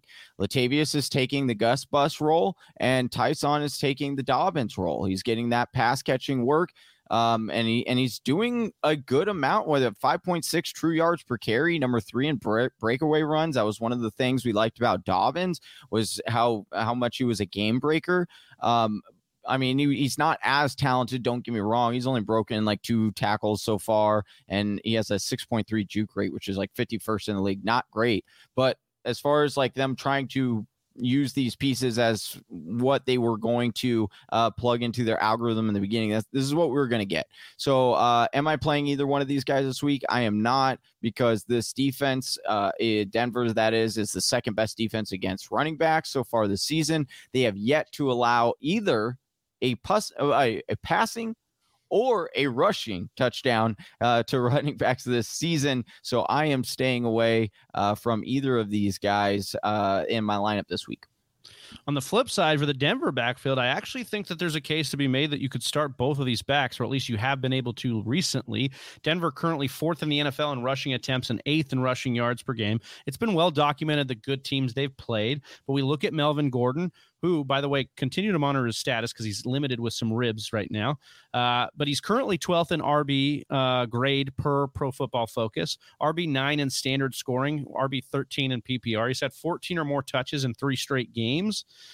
I, I continue to love Austin's comp to these two, uh, saying that you know you want you know Javonte Williams is the more attractive uh, person, but Mel- Melvin Gordon's the one you're going to have more fun with on the date. And I think that's been what's been the case for these guys so far. It continues to be that way. Javonte Williams, 12 or more carries in all three games, finally got used as the pass catcher with three of four for 33 yards. Did have a goal line fumble, so that's something to watch his usage there. We look at Baltimore. They've actually been taken to task here, guys, against running backs this year so far, especially in the dual running back systems. We look at week one, Josh Jacobs, Kenyon Drake combined for 22 touches, 110 all purpose yards, two touchdowns, with both backs getting over double digit fantasy points in PPR.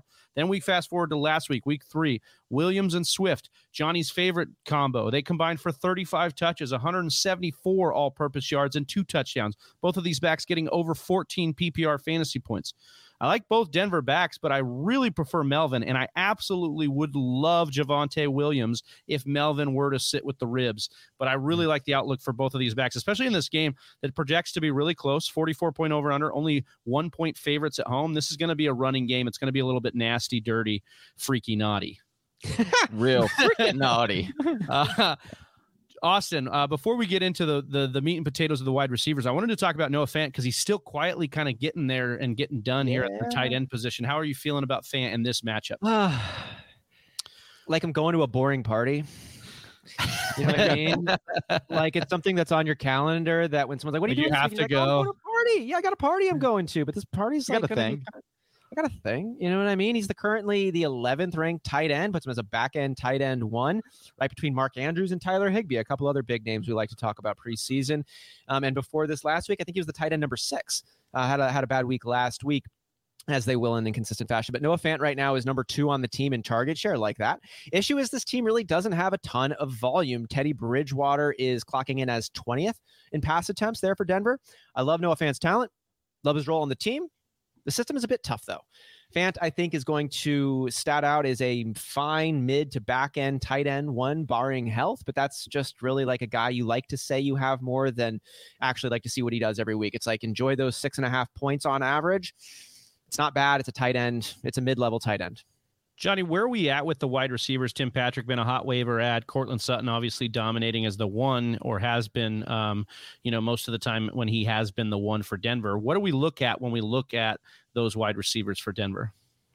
It's definitely a scarier matchup on paper than what the reality is. You know, Baltimore, uh, kind of a shell of itself, or what we thought they were going to look like coming into the season, giving up 508 yards uh, to receivers and three touchdowns so far this season. So there is room uh, for a good outing. Uh, I definitely think Sutton is a wide receiver too with upside, especially with Jerry Jeudy out. And Tim Patrick, I still believe he is a wide receiver slash flex option for you if you need him. Uh, he does have some upside. Obviously, Teddy trusts him in the red area. And so I do think uh, you can play both of these guys. All right. Well, it is time, folks, to talk about the Sunday night football primetime matchup. And of course, Brady coming home.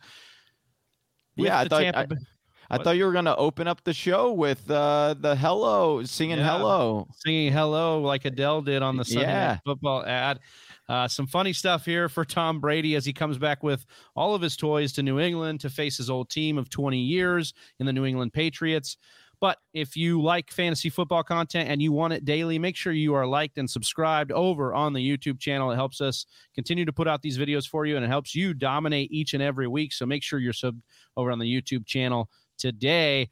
New England in this game, six and a half point home favorites in this 49 point over under. I saw something uh, online that for that basically Tampa Bay is the highest over under in every game they play and they are allowing the the opposing team implied total to always be the highest one because you know they're actually they're getting torched a little bit on on um, defense, but they have played some better offenses than New England. We will start with that Tampa Bay side of the ball. Austin, I want to start with you because the running backs are maybe the most troublesome question we mm-hmm. have. Gio Bernard probably going to miss this game. Would that open up enough work out of the other backs for you to maybe want to start one of them in this matchup as they are road favorites?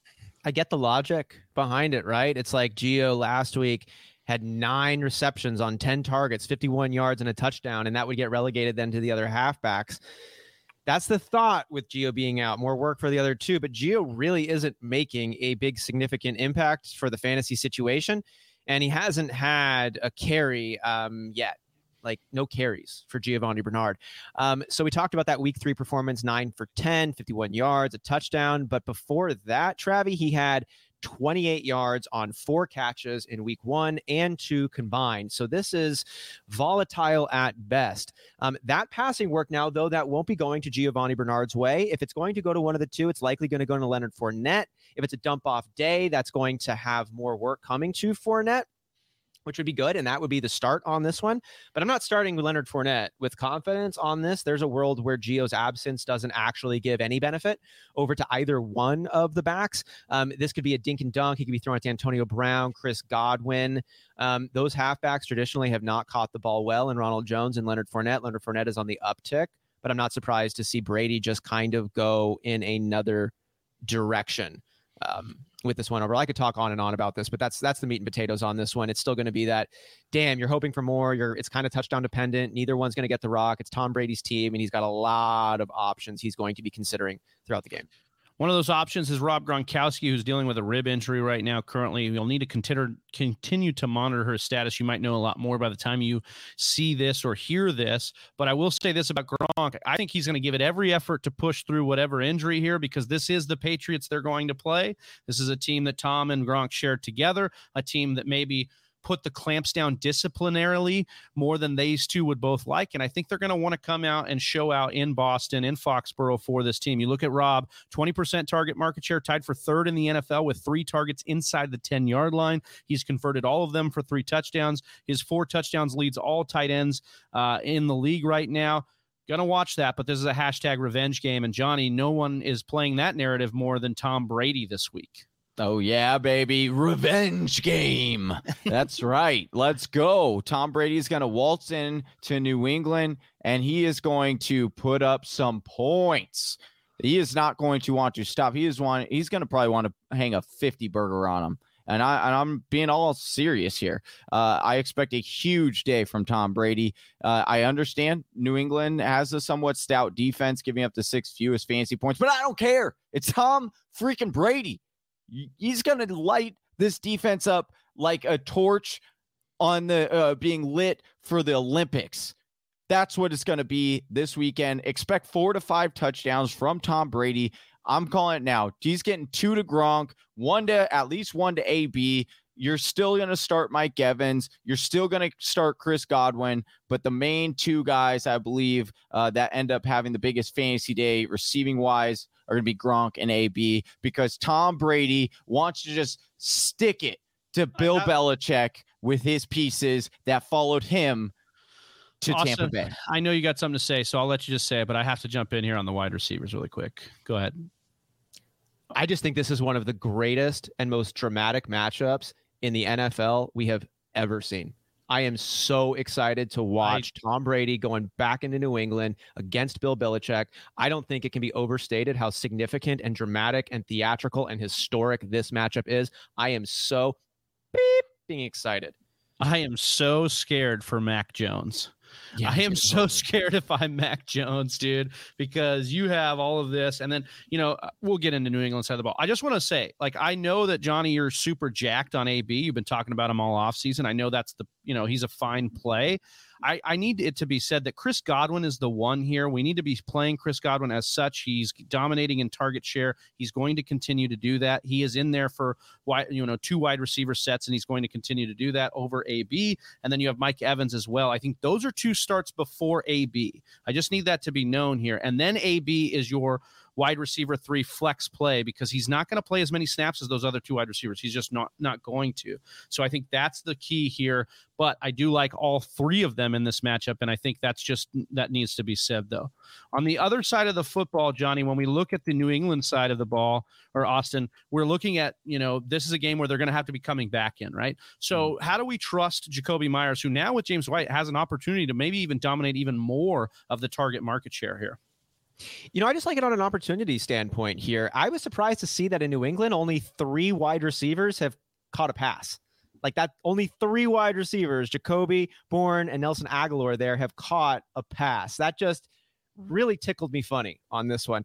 And between those three, Jakobi Meyers is dominating the target percentage there with 24%. Agholor stats in at 15% and Bourne behind Agholor. Now, Bourne does the best with his yards per catch, but it's just 13.7 versus 9.3 for Jacoby, and the volume really is not there to support Bourne any week. Um, there's a better flyer on your waiver wire. Don't put him on your squad. Nelson Agholor had a nice week one. I'm sure he was picked up in a handful of leagues following that. And he's been a little bit of a red zone target along with Jakobi Meyer at 25%, but you'll need that touchdown from Aguilar to make the start worth it given the low passing volume. I'm okay with starting Jakobi Meyers. I like he had his best week last week. You mentioned James White coming out. Um, I think it's just going to get better and better for Jacoby this week. I don't love the defensive matchup, but I think they're going to be playing from behind, and I don't think they're really going to have a choice. And I think Jakobi's going to get his, and maybe might find a touchdown for the first time this season. Johnny, what are we thinking about Jonnu Smith in this particular matchup, even Hunter Henry uh, against Tampa Bay? I do think that he is a like this is his chance. You know, uh, he is one of those guys we we're hoping for a somewhat breakout season. Haven't seen it yet so far, but uh, Tampa Bay giving up the tenth most yards to opposing tight ends this season.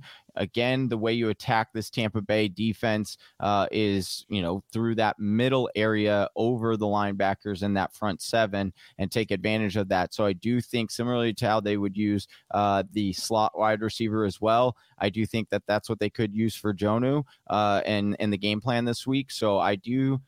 It's it's sketchy, but uh, Jonnu should be okay this week. I wonder if the New England Patriots and Bill Belichick are kind of kicking themselves for trading away Sony Michel because right now they can't get any of these backs to pass block correctly, and it's causing problems with Damien Harris's usage. We've seen Rhamondre Stevenson be in the doghouse.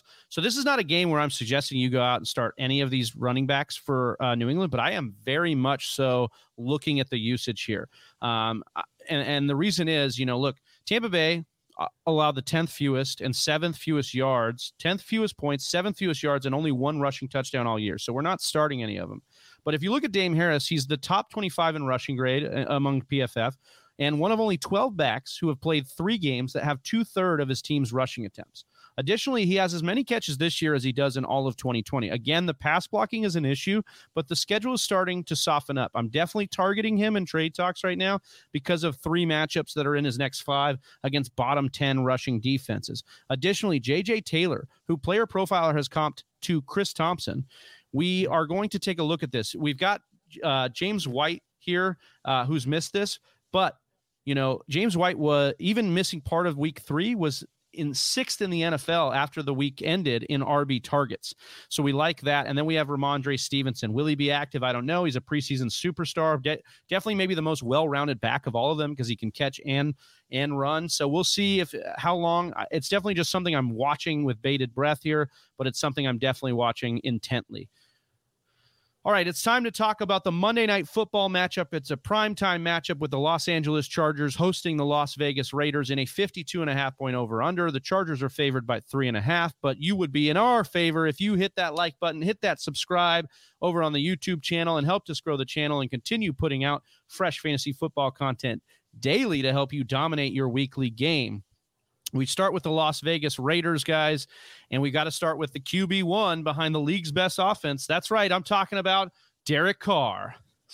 That's right, right? We're talking a lot about Derek Carr because of how well that offense has started, Travi. And you had asked, is Derek Carr a quarterback one now? Well, technically, he's a back end one as the QB nine. But honestly, to me, that's a little bit kind of surprising and maybe a little bit concerning as well to have the league's fastest and number one offense right now creating the number nine overall quarterback. So I looked a little bit why, and I think it has to do with the touchdown upside Derek Carr brings to the table or lack thereof. Now, in the last five seasons, Derek Carr has hit four passing touchdowns a single time. Right now, he's coming in at two passing touchdowns per game. He doesn't have any history of eclipsing that. And I would have thought we'd see at least a little bit of an elevation in this hot start from that touchdown side of it as well. It, to me, it's a little bit peculiar that he's throwing for more yards and this offense is moving better, but he's not getting any more passing touchdowns and he doesn't have any real rushing upside. Love the yards, but I need to know that he's at least capable of those four to five passing touchdown kind of days in a modern era. You just kind of need to be able to get to that point. Like, you know, we used to say a thousand yards was really like that was the barometer, and now it's kind of like 1100, 1200 that new metric hasn't been totally solidified, but it's evolving in that direction. And the passing touchdown is evolving in that direction too. I think it used to be the three. Like if you could hit three touchdowns, you're an elite quarterback on that side. Now it's like two to three is for a good quarterback, and three to four is more on that elite upside. And I just haven't seen any of that from Carr throughout his entire career, nor to the start of this hot season. He's good player, uh, he's going to be on your team, but I still think he's a little bit more of a, a, high upside streamer than he is a solid QB one. That could change, but as of now, that's where I'm clocking him, Travi.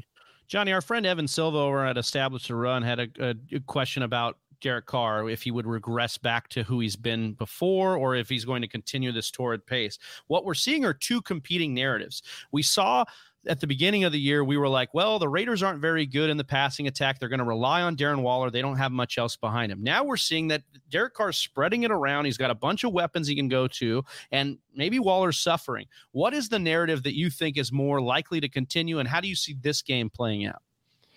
Yeah, they are certainly getting these wide receivers more involved, which is a good thing if you're a fan of uh, the Raiders, right? Or you're the GM. You're like, my pieces are starting to do what I, I drafted them to do, and uh, and that was one of the major worries about Darren Waller coming into this season was hey, if these guys actually start to become the draft values uh, that they were drafted at last year, what does that spell for Darren Waller? And so far, it, it has diminished his value. Darren Waller's not been the tight end that you uh, certainly drafted him, that we thought that he would be as well. Uh, and then you're looking at this, you know, couple of past couple of weeks and saying, is this going to be more the the norm? For Derek Carr's, or are they going to revert back to where they were? And I, I do think that this is more of the norm. It's unfortunate, but it, it's, I mean, unfortunate for fantasy purposes and, and, um, and Waller, but I do think that uh, he'll end up being a good tight end. Maybe he won't get that number one that we were kind of hoping that he'll push Kelce for. But I do really like this matchup. LA Chargers uh, giving up the eighth most fantasy points to tight end so far this season. They just let Kelce go over 100 yards. I definitely think that Waller will bounce back. He only had seven targets in back to back games. I think that'll go up a little bit more in this game. They'll utilize them. And then as far as uh, Edwards and Ruggs, we talked about how they're really kind of stepping up and becoming better options. Uh, Ruggs I will say, like he's been looking good, and he seems to be the trust, uh, kind of like the new trust fall for Derek Carr. Back to back games with seven targets, three straight games with over 100 air yards, sixth in yards per route, um, or yards per reception with 21.5. So I do think that Ruggs is normally going to be an interesting wide receiver three dart throw, but not this week because the Chargers giving up the second fewest fantasy points to opposing wide receivers, believe it or not, boys. Uh, and then Edwards again not getting enough targets quite yet for me to want to throw him into my lineup. And then, I mean, uh, your boy Renfrow, uh, probably still on your waiver wire. I, you know, again, I'm not trusting Hunter Renfrow, aka yeah. Johnny without a beard. Yeah, uh, is the guy we are we are you know looking Don't at tell PPR anyone. matchups. Well, the reason yeah. is Brandon Staley has just really schemed up some really good things. They finally put the yeah. talent together for the Chargers in the back end. That has made them though susceptible on the run. And I will talk about now everybody's favorite Peyton Barber. After be- being nearly dead to the fantasy football world, his career has been re- resurrected, and he warmed up in week two with 13 carries and went absolutely ballistic against Miami 23 for 111. He also added three catches on five targets for 31 yards. It's clear that Gruden wants the offense to establish the run with Thunder, whether that's Jacobs or Barber, and then the Lightning and Drake. We speak of Drake and we say, you know, he's played that Jalen Richard role of recent years because he's been sub 50% snap share in two of three games, no game with more than eight carries. Don't know why the Raiders went out and paid him so much money, but they are not using him as we thought. Barber is firmly an RB2 this week based on volume alone. Then he gets that uptick because he plays the Chargers, which are currently giving up the most yards per game to running backs. Healthy yards per carry, I, I guess, if you're the opposing running back, at 5.1 that they surrender to running backs. And they're currently making the seventh best defense for you to target with your fantasy running back. I will go to Drake now. I think he's a PPR flex play with massive over under. Plus, Drake has never seen less than five targets and has six targets in back to back games. So I do think in PPR, Drake's still going to hold value. I wouldn't dump him in those leagues, but he's definitely not the guy we thought he could be. And in, in, in any injury case with Jacobs, it seems to be Peyton Barber could be plucked off the bench and thrown in to be an RB2. Imagine that. we go to the Chargers side of the ball. Austin, there is an RB1 over there, top five running back in Austin Ekeler. He is elite and back with us right now as that elite option. Yeah, and he's doing everything we hope to see him do after that somewhat funky week one where he didn't get a target thrown his way. Look, the last two weeks, he's got a hundred combined yards through a healthy balance of rushing and receiving work, Travis. And the offense is moving, and he is a big part of it. What I like most, though, about Austin Ekeler right now is the lack of competition behind him. Larry Rountree and Jackson have contributed, get this, 66 total yards. That's rushing and receiving all season long, compared to Ekeler's 279 yards. Ekeler's also dominating the red zone looks at 55% of the rush attempts inside of the 20. I don't care what the advanced metrics look like for Austin Ekeler. I didn't even look him up, to be honest. He's the number five halfback in PPR. He's the number six halfback in standard, just one positional point differentiating him in a full point PPR or a standard format. The offense is moving. No one's touching his role. He's doing his thing. They're winning games. It's going to keep moving in this direction, barring health. Don't have to look up those advanced stats because Ekeler is a beast, so we don't need to. He just keeps doing it. I love it. Who else is beasting right now is Big Mike Williams for the Chargers, who is a firm wide receiver yeah. one. And Johnny, you got to be happy here. You called him as a dark horse in the offseason. Is this going to continue? Can we count on BMW continuing to show up and show out here? Oh my goodness, it's been so fun watching him break out this year. Finally, finally, we've seen what he could potentially become. And boy, is it magnificent. And I do think it's going to continue. Listen to this sixth in targets right now, 30.8% red zone rate, number two in red zone targets uh, for all wide receivers with eight, and 100% contested catch rate at four, which doesn't surprise me because he is a Uh, why do we call him BMW? Because he's big Mike Williams. He is a beast. They're finally using him in the right role for what he need, what he can do, and to protect his body. You know, there he's boxing players out. It's fantastic. It's fun to watch. I do think Mike Williams continues this. And then, you know, a lot of people are going to talk about, um, well, Keenan Allen. Keenan Allen is there, Johnny. And like, aren't you worried that all of a sudden Keenan Allen's going to come in and, and swoop in a lot of this and take away a lot of this volume? And the, uh, he's going to regress. Williams is going to regress. I, I know it. I'm here to say, not so fast. Not so fast, boys and girls. Because listen to this while uh, BMW is sixth in targets, it doesn't matter. Keenan Allen's number two in targets. He has a higher red zone rate than uh, than BMW at 34.6%. He's number one in red zone targets with nine, more than BMW.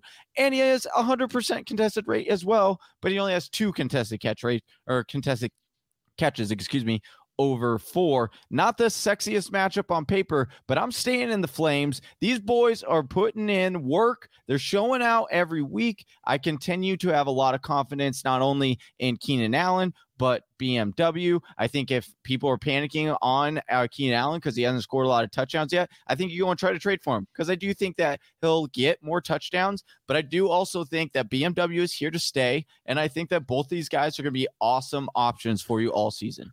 And that means that they must have a really good quarterback that's going to be awesome for you all season as well. And I think that's the case with Justin Herbert, who had back to back sub 20 point games in weeks one and two, and then put up that 30 burger in that epic game that they beat the Chiefs in. This is one of my favorite starts of the week because, yes, the Raiders only allow 17 points per game to opposing quarterbacks, but they played Jacoby Brissett, Big Ben, and Lamar. Not exactly our cream of the crop as far as passers are concerned. None of these guys had the weapons the Chargers have, as Johnny and Austin so astutely put.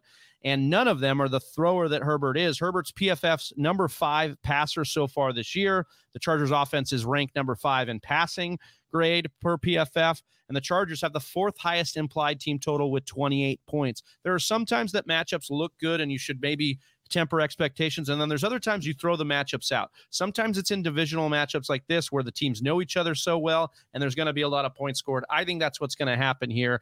And I'm excited to watch this game. And I'm also excited if you, Whisper Nation, would hit that like, hit that subscribe, and join us over on the YouTube channel and help us continue to grow this fanny. Fan, fan, Fanny. family. Grow the fanny, dude. Grow the fanny, dude. All right.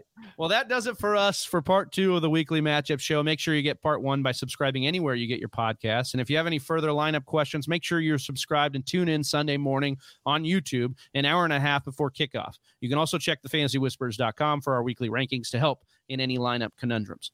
For Johnny Game Time Hicks and for Austin Sear, I am Big Travie, and we are the Fantasy Whispers. We're out. Peace. Peace. Good luck this Bye. weekend. Right here. Congratulations on making it to the end of the video. If you still have a lot to say about fantasy football, maybe you want to give Johnny a little bit of crap for his take today, then go on over to our Discord channel and join the conversation there. Click the link in the description below. And if you still want more content, check out one of these videos. Homie,